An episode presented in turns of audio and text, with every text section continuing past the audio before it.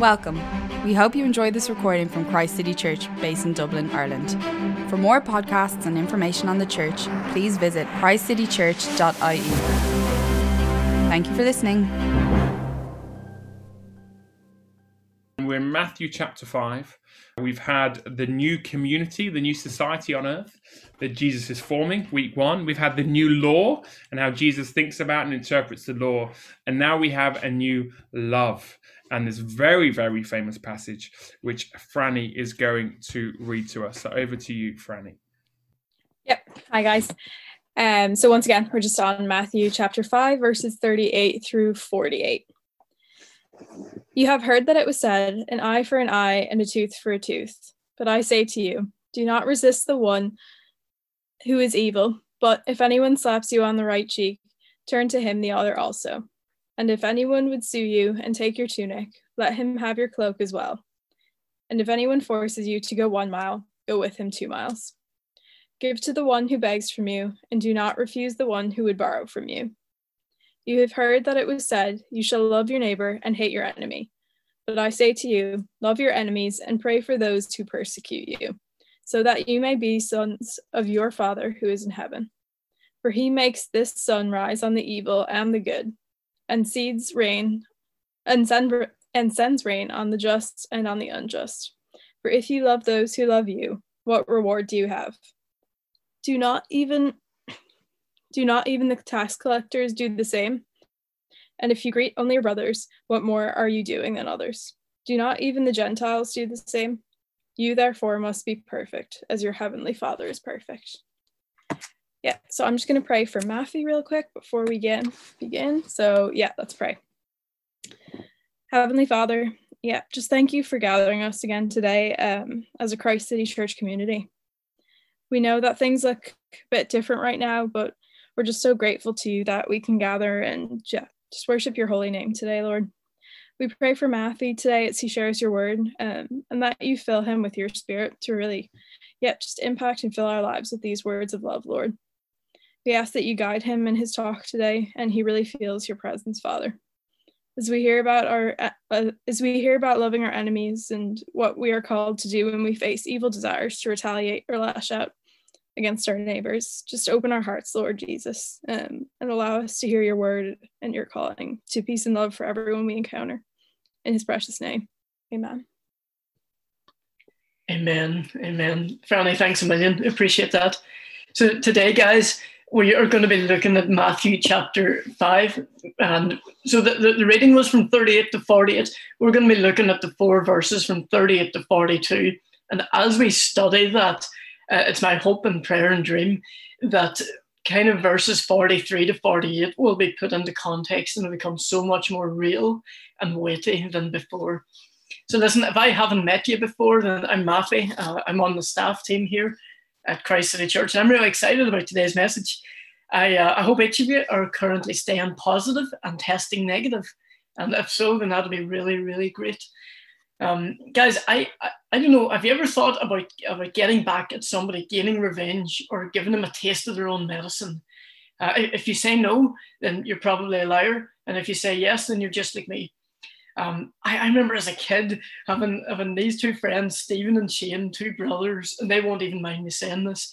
And they used to fight all the time, and it was amazing because I got to be in the middle of it. And whenever one brother picked on the other one and left one brother crying, then I was like, "Oh no, mom's coming. Okay, you, you get a free hit. You get a free hit."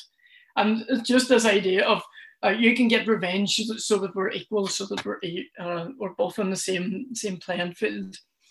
Um, guys, I don't know if you've ever heard of this name before. It's called Louis Zamperini.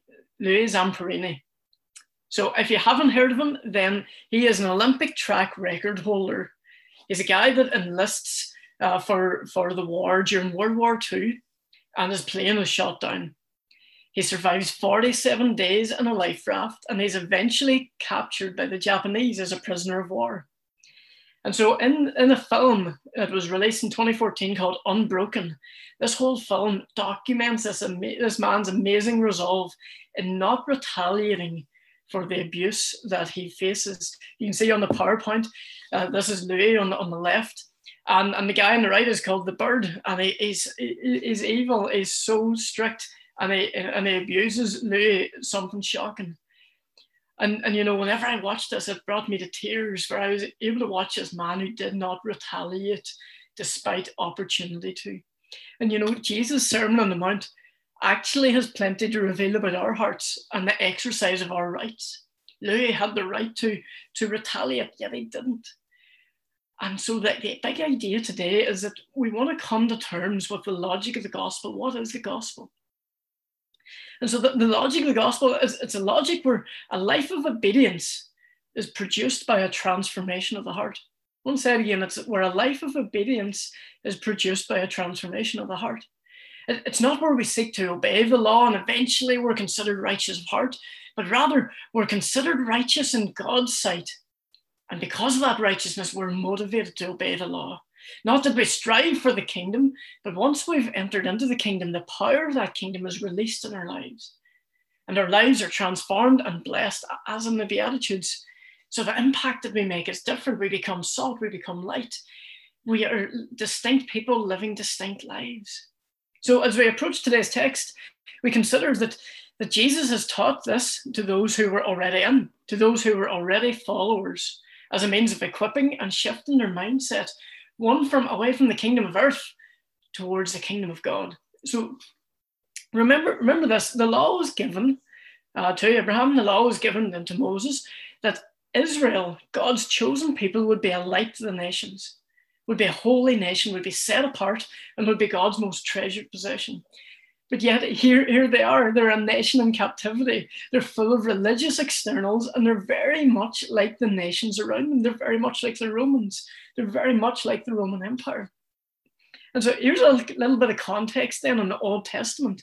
So in Matthew 5, 38, J- Jesus now says, again, you can see it in the Bibles, or um, if you have a Bible in front of you, you have heard that it was said, an eye for an eye and a tooth for a tooth nothing strange there. Jesus is referring to the Old Testament law, but notice that he doesn't say, You have seen it was written.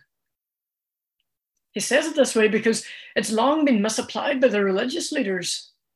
The religious leaders had softened the law of God as a means to increase their rights and lower their responsibilities.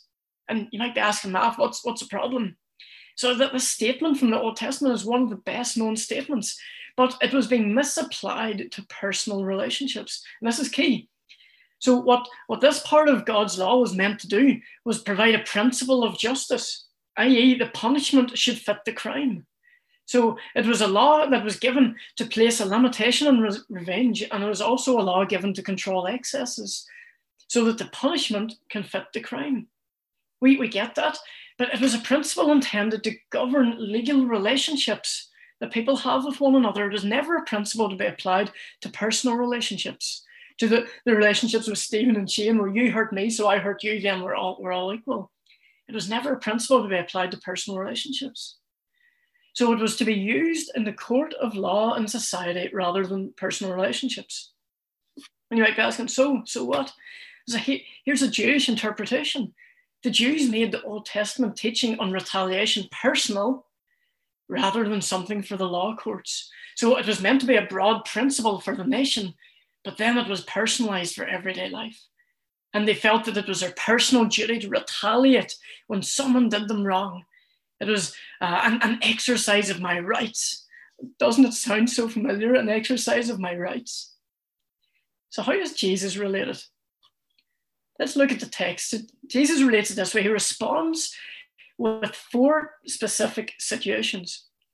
His first response is in the realm of relationships.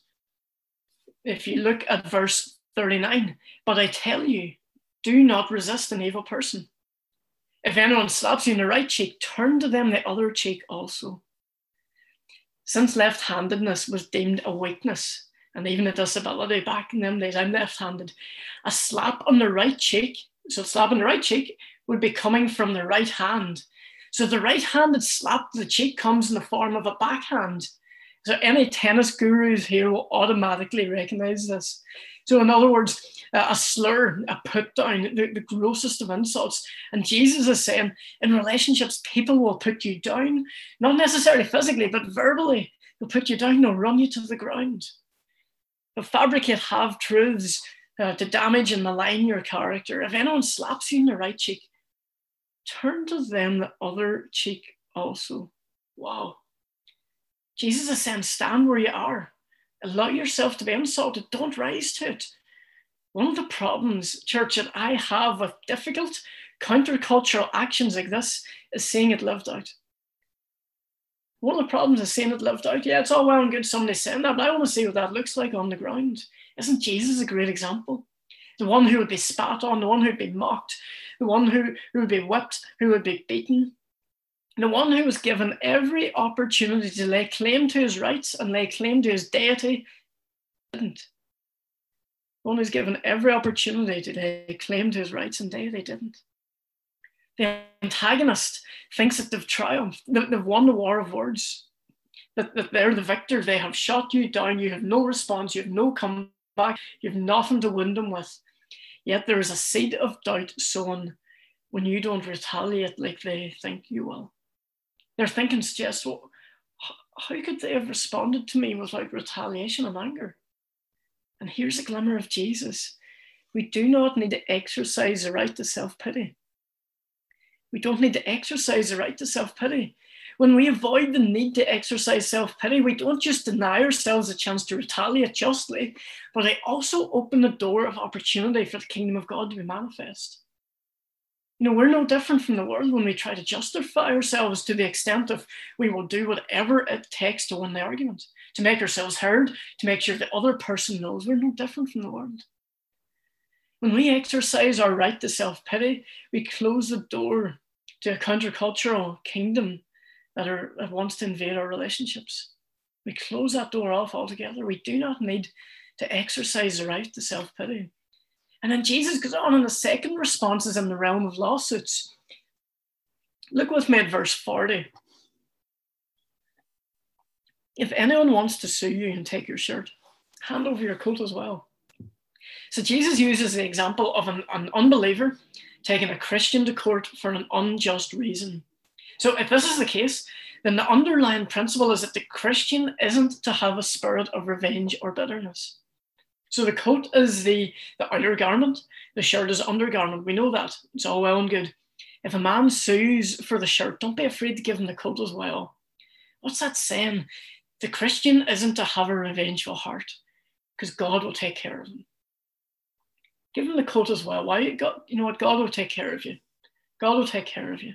Sure, you could fight this tooth and nail. You could go the whole way. You could perhaps get acquitted and justice could be done. But how are you any different from the rest of the world? You know, only a few minutes before, Jesus taught in these beautiful attitudes that his followers should take on, that, that they may be the salt and light of the world. The opportunity to retaliate would be justified since you were unjustly wronged. Yet Jesus says, don't just let it go. Offer him even more. You want this from me? Okay, well, how about this also? It's incredibly disarming, guys. The, the, the expression of the law of God actually reveals how much superglue is on our fingers. I don't know how much superglue is on your fingers, church, but are you are you willing to lay aside your personal rights, trusting that God will take care of you? In the season of lockdown, are, are you willing to let go of some of the societal injustices for the sake of being salt and light. So we don't need to exercise the right now to self defense. We don't need to exercise the right to self defense.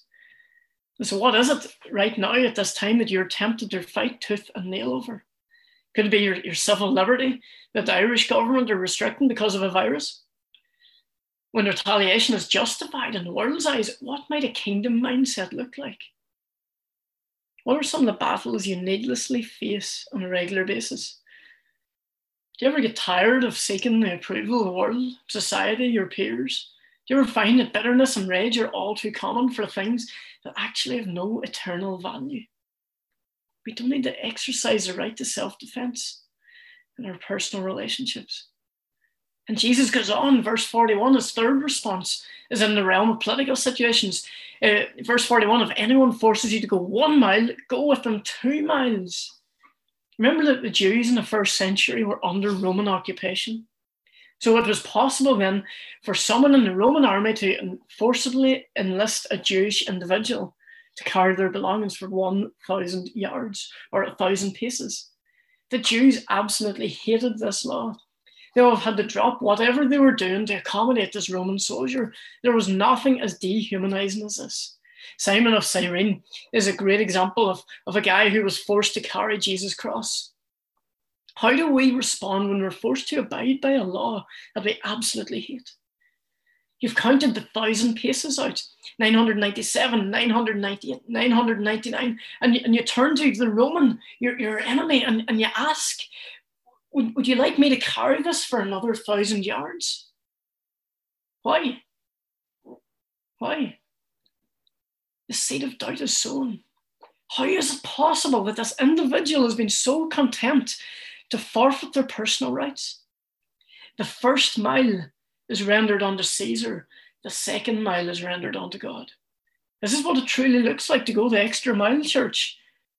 So we don't need to exercise the right to self sensitivity. The, the, the definition of self sensitivity is a person who shows little to no sensitivity towards the feeling of others while exhibiting extreme sensitivity when they're at the receiving end. We see so much of this in social media, it's incredible. Don't we see this so often as well in the political arena and in the business world? We expect others to go the extra mile for us while being happy with providing them with the bare minimum when the shoes on the other foot. And so, guys, often nowadays, this extra mile principle is actually flipped the other way around to showcase our talent to sell our product to achieve greatness for us. It's so easy when it serves to benefit us. I, I used to work for a mobile network provider called giffgaff. And one of our values in my seven years there was, was going the extra mile. And so th- this idea of extra mile ultimately shaped my monthly bonus. It, I served the benefit out of this. Therefore, the, this idea of the extra mile might have been designed to benefit the, the customer or the member, but it was utilized to benefit me. I go the extra mile so that I can get a monetary gain out of it. But yet, here we have a commonplace practice where the extra mile didn't seek to serve the follower of Jesus in any earthly way. Instead, it serves as a key to the kingdom. It serves as a key to the kingdom. How is it possible that this individual has been so content to forfeit their personal rights? I want to tell you, they knew a savior who didn't stand on his personal rights, a savior who forfeited his personal liberties for favor of something even greater. The antagonist in question is one, a soldier, two, he's a Roman, three, he's occupying your country, four, he's putting a burden on your shoulders. So, how do we respond when we're forced to abide by a law we absolutely hate? And I'm going to use the words of Safe from our church. And he won't mind me saying this. How do we respond when we're forced to abide by a law that we hate? And he is a guy that has has walked in this. He, he's walked these shoes. He says, This is my enemy. What can I do to point him to Jesus? The antagonist in question is a soldier, a Roman. He's occupying your country, putting a burden on your shoulders. How do we respond? This is my enemy. What can I do to point him to Jesus? How can I go the extra mile that God may be glorified? You know, Jesus' fourth response he continues on with this last one. It's in the realm of general requests, or, or some people would say realm of business. Verse 42 Give to the one who asks you, and do not turn away from the one who wants to borrow from you. You know, the fourth could perhaps be attributed to the business realm or even a general request from the non-Christian. And Jesus isn't saying, don't, don't be wise and thoughtful. Remember, Jesus also said, don't cast your pearls before pigs. But what he's getting at here is a motivation of the heart. Don't use scripture as an excuse to be ungenerous. It's a thing that happened then, but if I know my heart right now, then I know it's something that can happen now. When we give, we are to do it gladly because a revengeful spirit is not of God. Therefore, we don't need to exercise the right to self pride. To retaliate with self pride could be something as simple as saying, Well, I've given my monthly direct debit to the local church, I'm not required to help the poor. I'm not required to go any further. I've, I've, I've given my bit. There's a guy who's a folk singer in America called Josh Garrels. He wrote a song called Zion and Babylon. And in it, there's a line that says, It's a misappropriation of funds. Protect my 90% with my guns. And it's, it's very it's very American, it's for an American context, but it's incredible. It's a misappropriation of funds. I'm going to protect my 90% with my guns. The self-pride works its way out in those we decide to help. We, we ask ourselves, do they deserve our help? Or will, will they just go on ahead and squander the five euro I, I give them? When our eyes are glazed over with pride, we discern the worst in others and we miss the chance to give gladly. We can even go ahead and give out of spite, assuming the worst, but our gift will be wasted because we know that uh, we'll have a better heart. And, and having a better heart, we deny Christ's rule and reign over that particular situation. What do we do? We snuff out the kingdom opportunity that lies before us. To sum it up, Jesus' four, um, four examples while the Old Testament made provision for retaliation, the Lord told his disciples not to use it. But he goes even further and he says that they must not only not seek revenge, but they must actually seek the well being of those who would harm them. Notice what the Lord is really asking the Christians to, to set aside is their self. Set aside self and serve God. Self pity, self defense, self sensitivity, self pride are all to be set aside for the glory of God. And setting these aside, they're freeing themselves from the very chains that will prevent them from what? Loving their enemies, as Jesus goes on to teach. This idea of loving their enemies is entirely predicated and built upon these four verses. So, what's our motive? To live like this is impossible and, it goes against the bend of our hearts unless Jesus does a deep work in us, it gives us the motivation to see his rule and reign in every area of our lives. So, therefore, it's only the power of the kingdom of God at work within us that will sustain a life of obedience. It's not my willpower, it's not Matthew's good deeds, it's not Matthew's careful steps, it's not Matthew's A, B, C, and D. Not that at all. It's actually the power of the kingdom of God within us that will sustain a life of obedience. And so, as the Sermon on the Mount develops, it becomes clearer and clearer that the goalposts are so far removed from the hearers that the law is impossible to keep, let alone be a tool to be a light to the nations. So obedience can, can only come about through the transformation of the heart and not the external practices. So it's only through the sanctifying work of the Holy Spirit in our lives can we live in a countercultural way to the world. Why? That we might be a light to the world. Jesus makes it so evident, church, that his kingdom is not of the world. Doesn't describe the same, same values and same standards that are popular or relevant in society. Instead, he prescribes a model of servitude that goes the extra mile. And he later teaches that even loves our enemies. Why? That all would see and believe the way to gaining your life is losing it that spiritual bankruptcy in this world is of even greater value than gold. That living a life meekly, a life of restraint, will result in an inheritance far beyond what you can imagine. A world in which the first are counted last and the last are counted first. So, church, in dying to ourselves, we can identify with Christ. In avoiding retaliation, we can set ourselves up for something even greater. In blessing our enemies and those against us, we display the love of Christ for all to see. The way of the kingdom is countercultural, the response of the world. I want to read a quote by a guy called George Mueller. It'll come up on the screen. George Mueller said these words There was a day when I died. Died to self, my opinions, my preferences, tastes, and will. Died to the world, its approval or censure died to the approval or blame even of my brethren or friends. And since then, I have studied only to show myself approved unto God. Wow.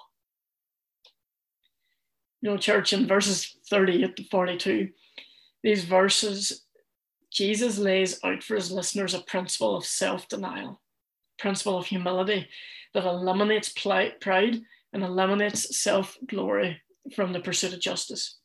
He's calling his disciples not to make their personal rights the basis of relationship with others, even in relationships with those who are evil. Imagine setting aside your personal rights. Why? For the kingdom of God.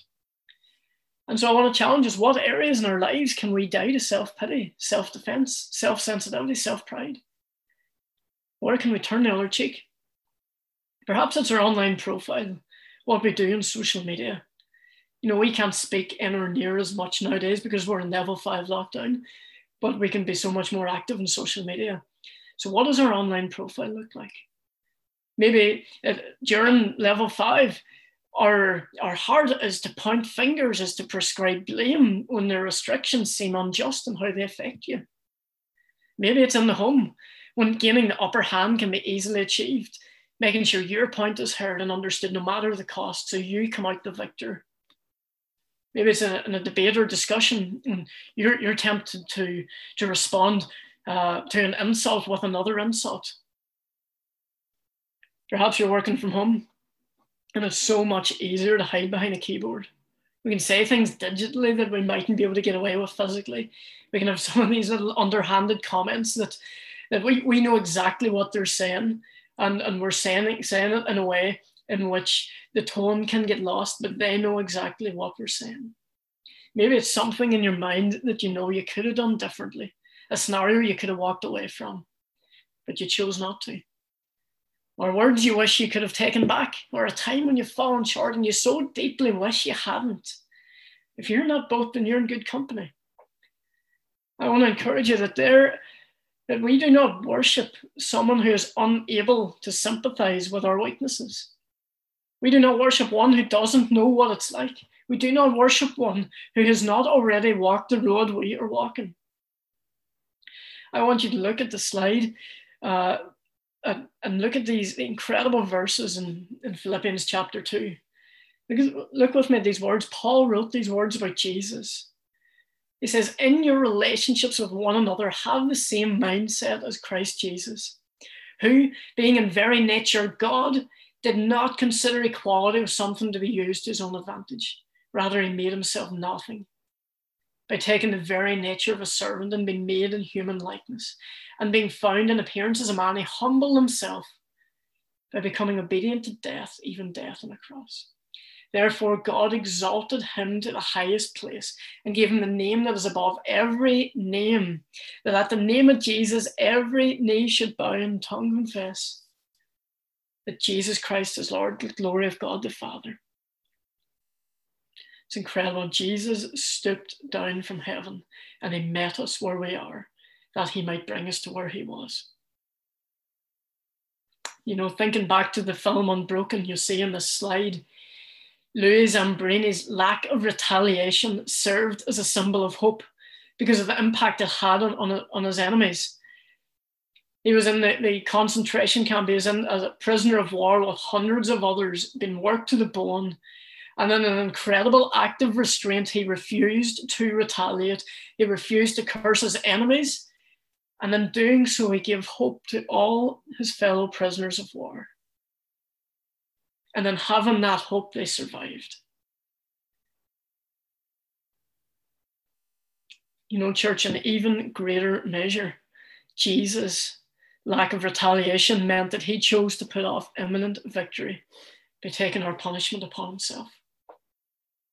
I don't know if you've ever saw The Passion of the Christ, but it is a harrowing, harrowing film. You know, sometimes we, we like to wrap Jesus up as something nice and pretty, and, and the cross to be something that's that's actually okay, nice to wear around our necks. But it was disgusting, it was vile, it was horrid, and Jesus went there for you and I. Jesus deferred his rights of deity that we could be brought into the fold. In the ultimate act of restraint, Jesus opened the way for us to have access to the fullness of the kingdom of God. And on that cross, Jesus took your sin and took your shame and held out his hand and offered you the hope of his righteousness and eternal life. just wherever you're at right now, I, I would ask that you close your eyes as, as I pray. And if you know Jesus, and, and that's great, and may He come and continue to rule and reign in your life. And if you don't know Jesus, then you know there, there's an opportunity for, for you to you, you could reach out to one of us, send Steve a message, send myself a message, e- email one of us. We would love to chat to you. We'd love to connect with you. But the reality is this is that Jesus has come to seek and save those who are lost. You know what? Jesus calls us to come and love our enemies. And for us, we were Christ's enemy and he still died on the cross. So, Jesus, I, I thank you for your incredible restraint. You could have appealed to your deity. You could have come down and cast a legion of angels to wipe every one of them out who persecuted you, but you chose not to. You chose the cross. And thank you, Jesus, that we can be the benefactor of that. Thank you, Jesus, that, that, we can in, in inherit the kingdom of God, that the Spirit of God can, can live in us, that we can be carriers of this hope and carriers of this new reality. So, Jesus, I pray this week that you would equip us, Christ City Church, your followers, to seek and to, to serve you and to make you Lord and King over our lives. I thank you, Jesus, that while we were still sinners, you died for us. That while we were still lost and while we were still far away, while we were still your enemies, you went to the cross for us. So, Jesus, may we be a church and a people who are fit to live lives not just of no retaliation, but lives in which we can love our enemies well. Why? Because we want to showcase your love to a broken, broken world. In your name, amen. Amen.